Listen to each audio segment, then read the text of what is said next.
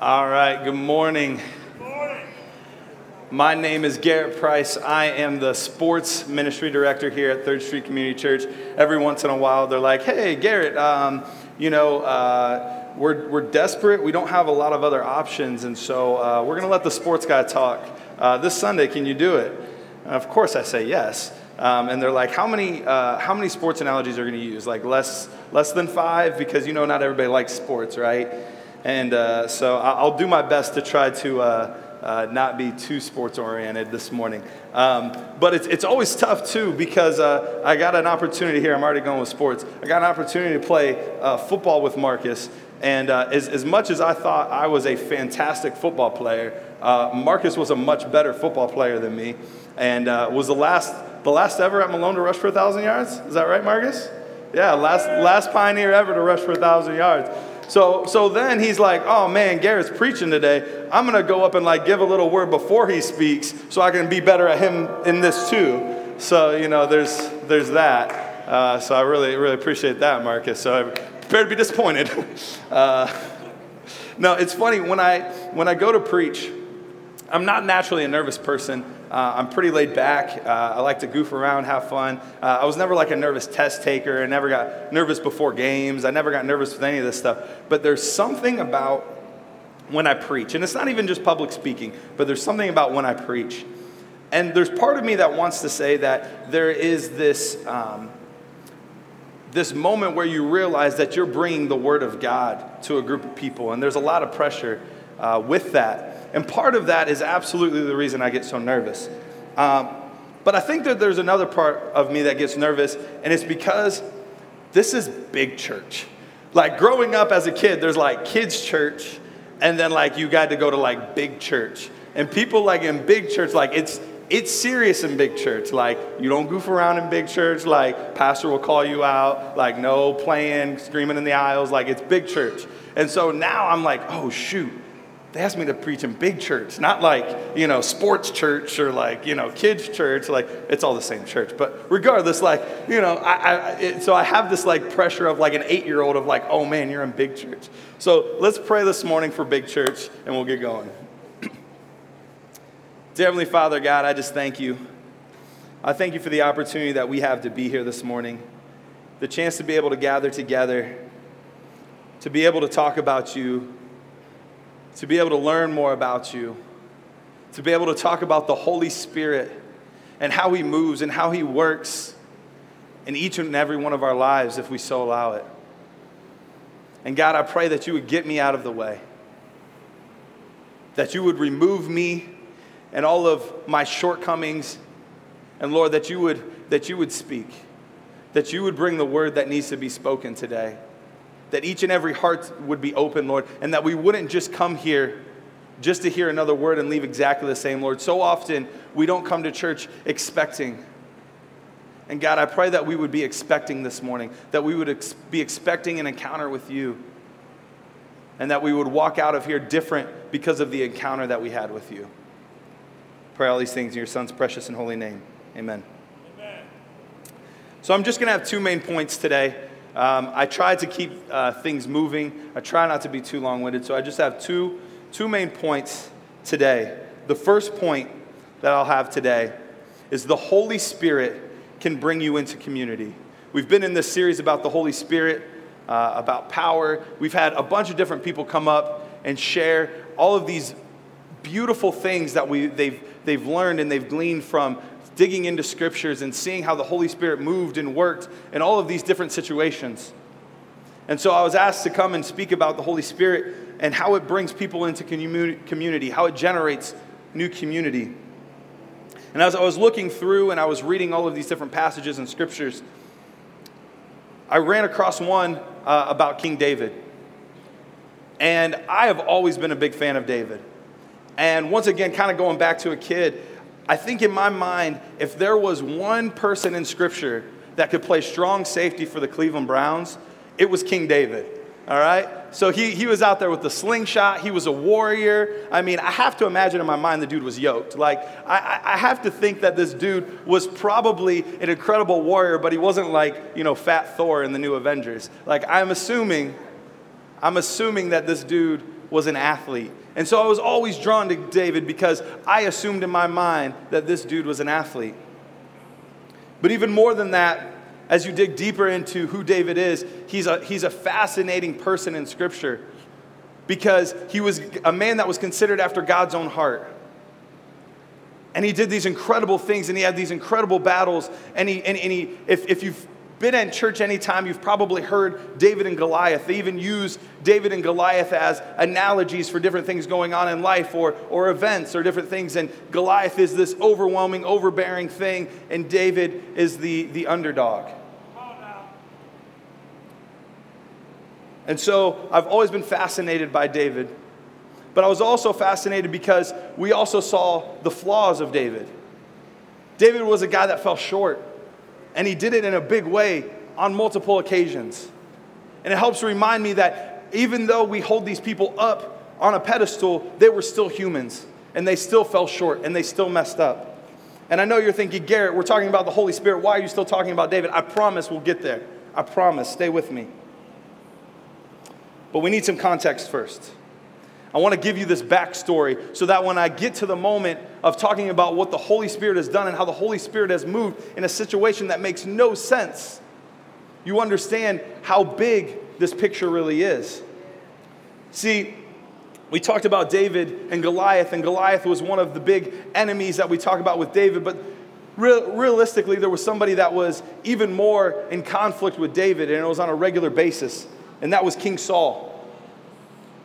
Before David came King Saul, and King Saul was tall, King Saul was good looking. King Saul probably would have been on the cover of GQ if they had it back in the day. Like, King Saul was that guy that everybody looked up to. He came from a wealthy family, an influential family, and he was the king that was revered as a commander of armies. However, on multiple occasions, King Saul disobeyed direct orders from God. Direct orders. And he did what a lot of us like to do, where we hear from God and we try to give like most of what God is calling us to, but like we want to hold something back for ourselves. And that was kind of where Saul was at. And on multiple occasions, he obeyed, disobeyed direct orders from God. And we get to this point 1 Samuel 15 28. It won't be on the screen. And Samuel said to him, The Lord has torn the kingdom of Israel from you today and has given it to someone else, someone who is better than you. Now, I don't know about you, but if I hear, hey, I'm giving this to somebody that's better than you, that's a, that's a shot to my ego. That's a shot to my pride. So I'm trying to figure out who is this person that's better than me? We've already heard that, that Saul's a good looking dude. He's taller, he's bigger, he's that guy. Who could possibly be better than me? Now, just a chapter later, we see Samuel going and anointing David as the new king. And later on, 1 Samuel 16 14, now the Lord, or now the Spirit of the Lord departed from Saul the Spirit of the Lord departed from Saul. That is the Holy Spirit. That is what we've been talking about. That's what we've been building up to. The Holy Spirit departed from Saul. And this is what he lost he lost a helper. John chapter 14 describes the Holy Spirit as a helper. He lost an intercessor, which means that the Holy Spirit goes on our behalf and speaks to God the Father. So he lost a helper, he lost an intercessor and he lost a teacher. Revelation chapter 2 talks about the Holy Spirit as a teacher. And these are just three things, three ways that the Holy Spirit's described. And King Saul lost all of this. Lost it, gone. Because of this, Saul went to a dark place, lost the Holy Spirit, lost his helper, lost his guide, lost his teacher. Lost it. Went to a dark place and grew so jealous of David that on multiple occasions he went for David's life, went to take him out. Because here's this person that's been called better than me. I'm going to make sure I take him out. However, he was unsuccessful and eventually died. And here's where we're going to get to our main ch- chunk of text, First Chronicles chapter 12. We'll be starting in verses 1 and 2. The following men joined David at Ziklag while he was hiding from Saul, son of Kish. And they were among the warriors who fought beside David in battle.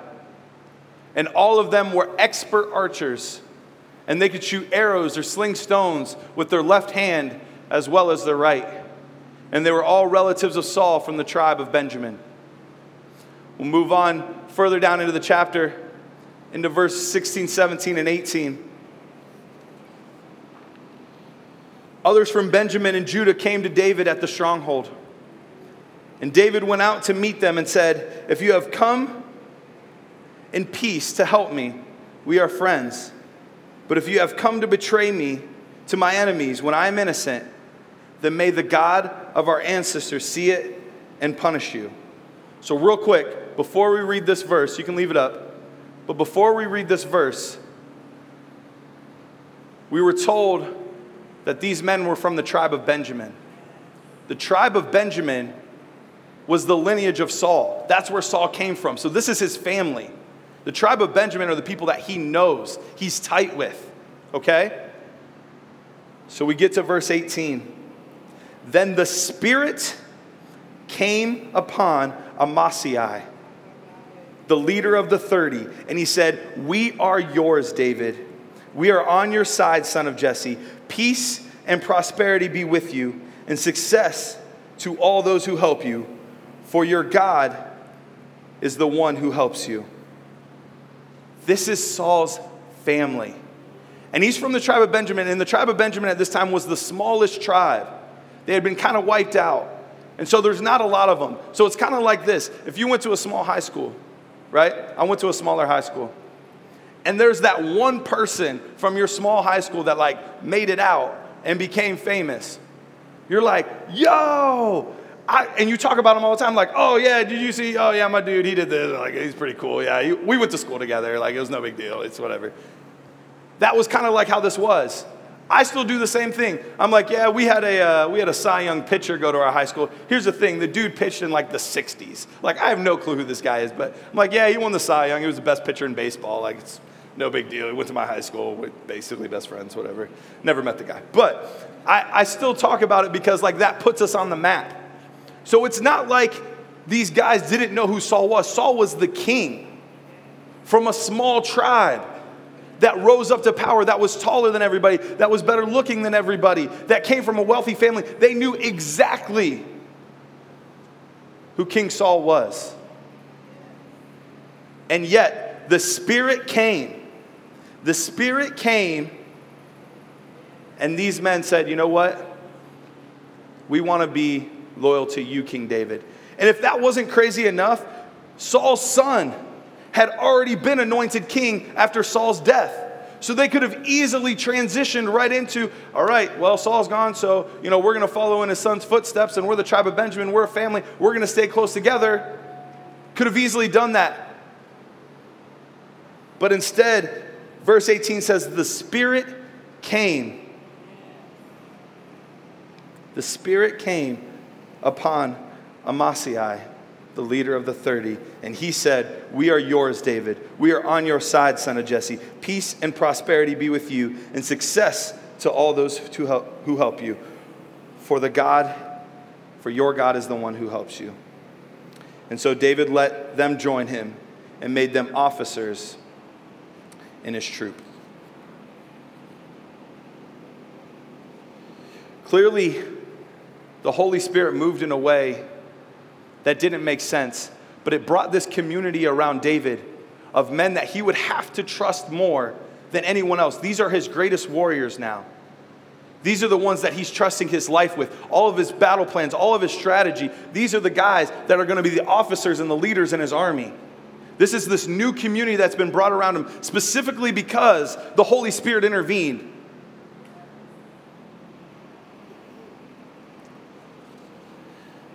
When I, uh, when I was in, at Malone, I remember the first time I met Corey.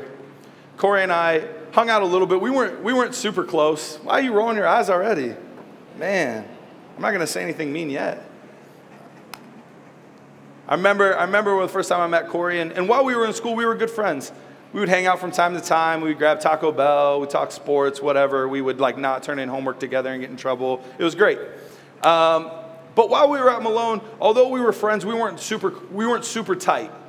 We were definitely good friends, but we weren't, we weren't super close. But as time moved on, I remember out of the blue, we were graduated from school, and Corey calls me and he's like, hey, well, he left a message and he was like, hey, I'm starting a fantasy football league. And I'm like, I love you, man. I, I knew God was in you. I'm starting a fantasy football league and I want you in. And so I like feverishly like call back. He doesn't answer, but I'm like, yes, like get me in this league. Like I love fantasy football. Like it's actually probably a bad obsession. You're probably actually leading me into something I shouldn't be into. But anyway, I'm doing it. Like get count me in. And it was all guys from Malone, all guys that I had had built some sort of relationship with, some closer than others. And so I called him back and left this message. Well, for some reason, Corey never got the message. Never got it. And so a little while later, I was like, hey, like, we still good for this league? He's like, I never heard back from you. I didn't think you wanted in. I was like, this, this dude, seriously? He's like, well, let me, let me see. There's one guy that might be in, might be out. I don't know. Like, we'll, we'll, we'll see. So eventually we find out that this guy is not going to be in. I join the league. It's great through that, Corey and I get closer, our friendship grows. He ends up bringing a team from here, from the Martin Center, to play in a flag football league that I was running in Akron. And so we have a good time playing in that league together. My team beats his, it's not a problem, whatever. And through that, our friendship became stronger. I end up leaving, moving to Oklahoma, and while I'm there, I get a call from this dude in my fantasy football league that's like, hey, come back to Ohio. And I was like, no. He's like, no, no, no, seriously. Like, I have a job that I think you would love. It's doing sports. Like, you, you'd be all over. It's, it's a good fit. It's going to be at the Martin Center. I was like, you know, man, I'll, I'll, think about it. Like, I would like to, I would like to eventually come back to Ohio. we we just had our first daughter. It's something I'm definitely considering. Like, I'll let you know. As time went on, really had no desire to do it didn't seem like the right fit for me, didn't seem like the right job. And we're actually in town, and I have a meeting with Corey that was only supposed to be about a half hour or so. And in that time, I was going to tell Corey, like, hey, like, I appreciate it, but like, take me out of consideration. Like, I really, I don't think this is the right fit. And then the Holy Spirit moved. And I can tell you the exact moment, the exact room. We were down there in the cafe, down there by the arcade. And we were in there, and I swear, in that moment, all of a sudden, I got it.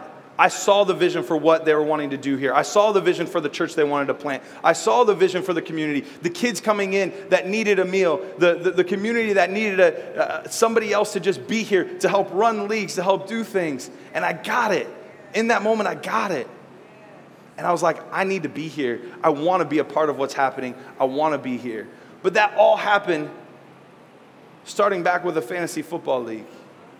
Now, I know that sounds silly, but I truly believe that the Holy Spirit moved in that time when I first met Corey at Malone for us to start a relationship that I could be in that league, so that he, way he would eventually join this flag football league, so that way he would see us doing sports ministry together and what it could look like, that we would eventually lead to this moment where the Holy Spirit would once again intervene and bring us to this point here.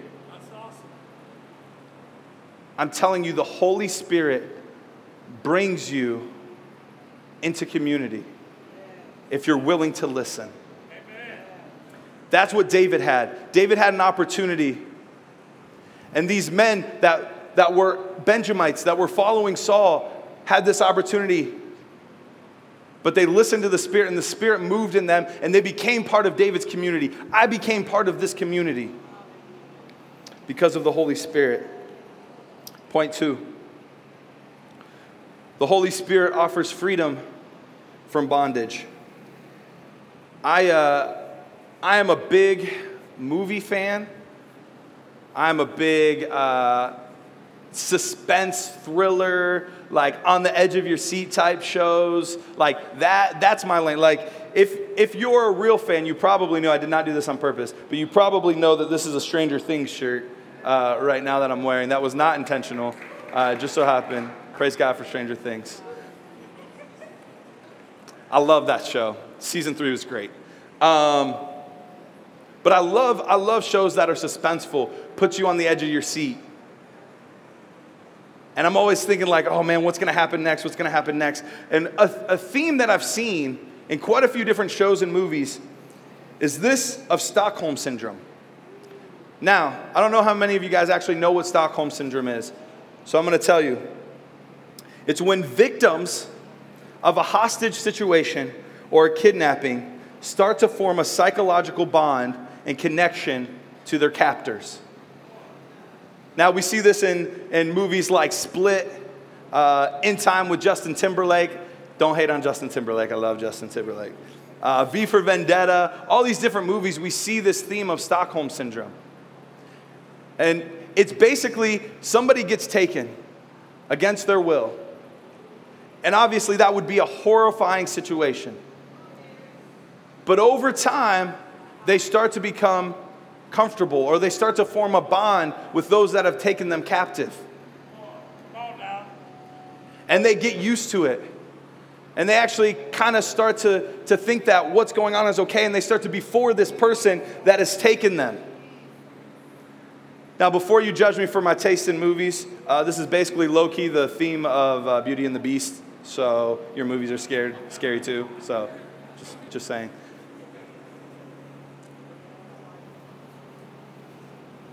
But we have, I bring up Stockholm Syndrome because I believe that we all suffer from this. Not in the physical sense of we've been taken, and if you have, I apologize. That is a horrifying and terrible situation. But I believe that we have all suffered from this because we live in a state where we start to sin, right? We find something, and in the moment, in the moment at first, it's scary or we're unsure and it takes us captive and it takes us hold. But over time, you know what? We kind of start to like it. Over time, we become okay with it. Over time, we're like, you know what? Maybe this is even better than things were before. Maybe I'm better now in this situation than when I, than when I didn't have this sin here. Man, I kinda, I'm kind of comfortable. I kind of like this. I don't think I'm going back. And we get stuck in this bondage. Romans chapter 8, 2 through 6.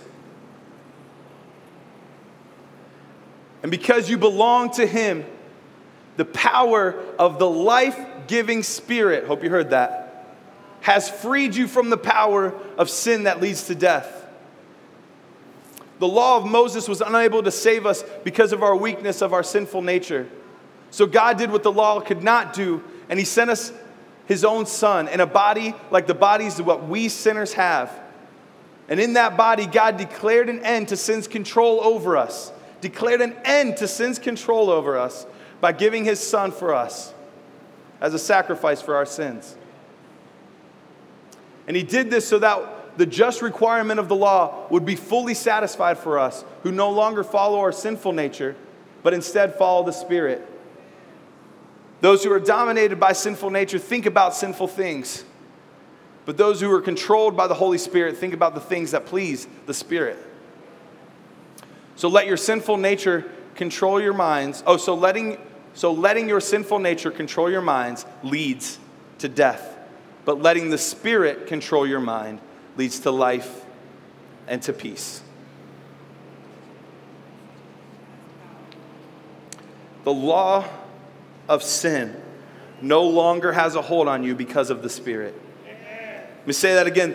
The law of sin no longer has a hold on you because of the Spirit. We are all stuck in this sin and we get comfortable there. And guys, if I have to be honest, I'm preaching to myself just as much and probably more than to anyone else here. I find something and I get comfortable. And I say, Garrett, you're doing so good. You're a good dad, Garrett. Dang, you're a good dad. Garrett, you're a good husband. You're a good, you're doing great things in the community. You're, this little thing is not a big deal. Not a big deal. And I get comfortable in it. And I think it's okay. And actually, at times I kind of like it. And that's a scary place to be because we have gotten to the point that this sin has a hold on us. The law of the sin has a hold over our hearts, but the Spirit, the Spirit is the one that brings freedom from bondage. The Spirit is the one that breaks those chains. The Spirit is the one that sets us free. But what we do is we like to surround ourselves with community that support that bondage.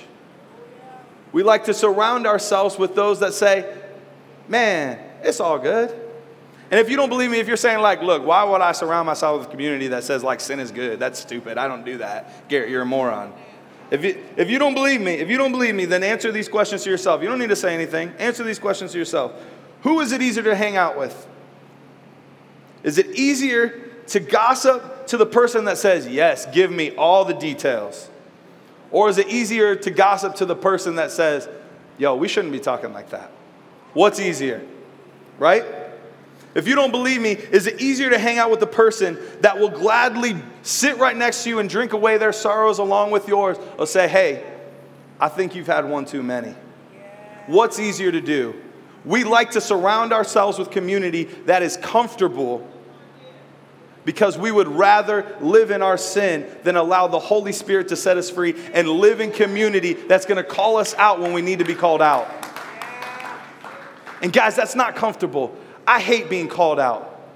It hurts. It's a shot to my pride, it's a shot to my ego, and all of a sudden I don't think I'm such a good husband anymore. I don't think I'm such a good father anymore. I don't think I'm such a good Christian anymore. It's a shot to my ego and it hurts.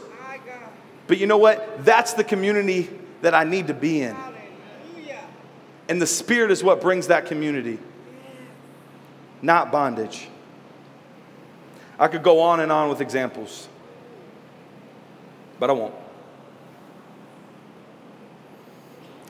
But what I know is that I have been so blessed to have found a community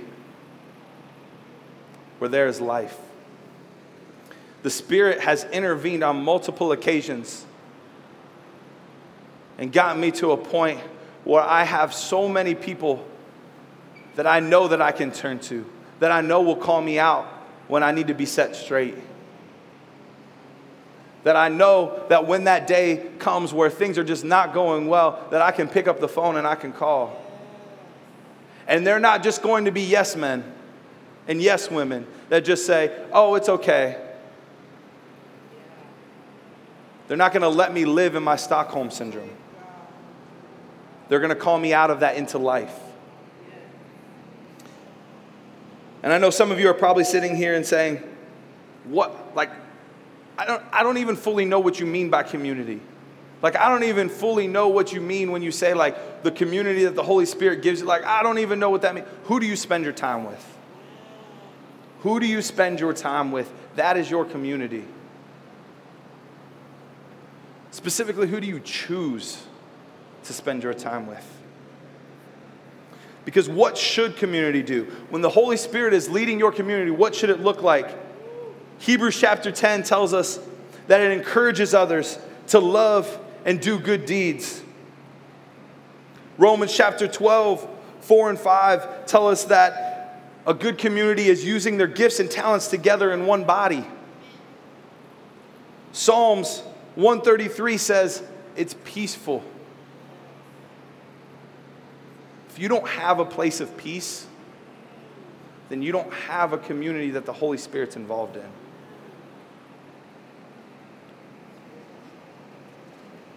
I'm going to start closing up. Band, if you want to if you want to come up. I'm a very um, I'm a very practical person, and I love I love hearing good sermons. I love hearing good messages.